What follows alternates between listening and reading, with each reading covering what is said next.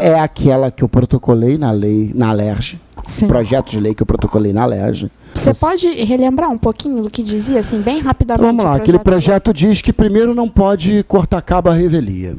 Esse é o primeiro Já tá- ponto. está instalado, tem que deixar lá É. e aí notificar a empresa para a empresa se Isso, regularizar. isso. Segundo, que existe um prazo de 30 dias sob pena de já haver a, a aprovação. O provedor submeteu o protocolo, já tem que haver a apro- a aprovação.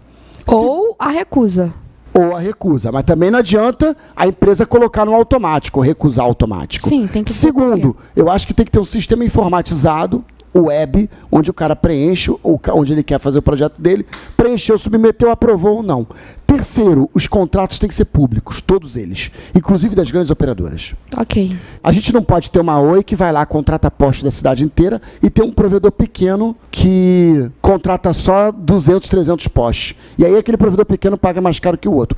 O preço tem que ser o preço de referência. E outra, o provedor tem que ter uma anistia. Preço de referência é 7. Atualmente R$ 3,19. O problema desses R$ 3,19 é que atualmente é para conflitos. É para a resolução de conflitos. E a proposta não é ter um preço de referência para para resolução de conflitos. É ter um preço de referência para o contrato. Fez o contrato, tem que ser 3,19. Esse negócio aí que fizeram de 3,19 é um negócio para inglês ver. Porque para o cara conseguir pagar 3,19, ele Esse tem que preço entrar de na Anatel. referência não podia virar uma lei federal? Deveria. Só que que tá, né? Preço varia com o tempo, né?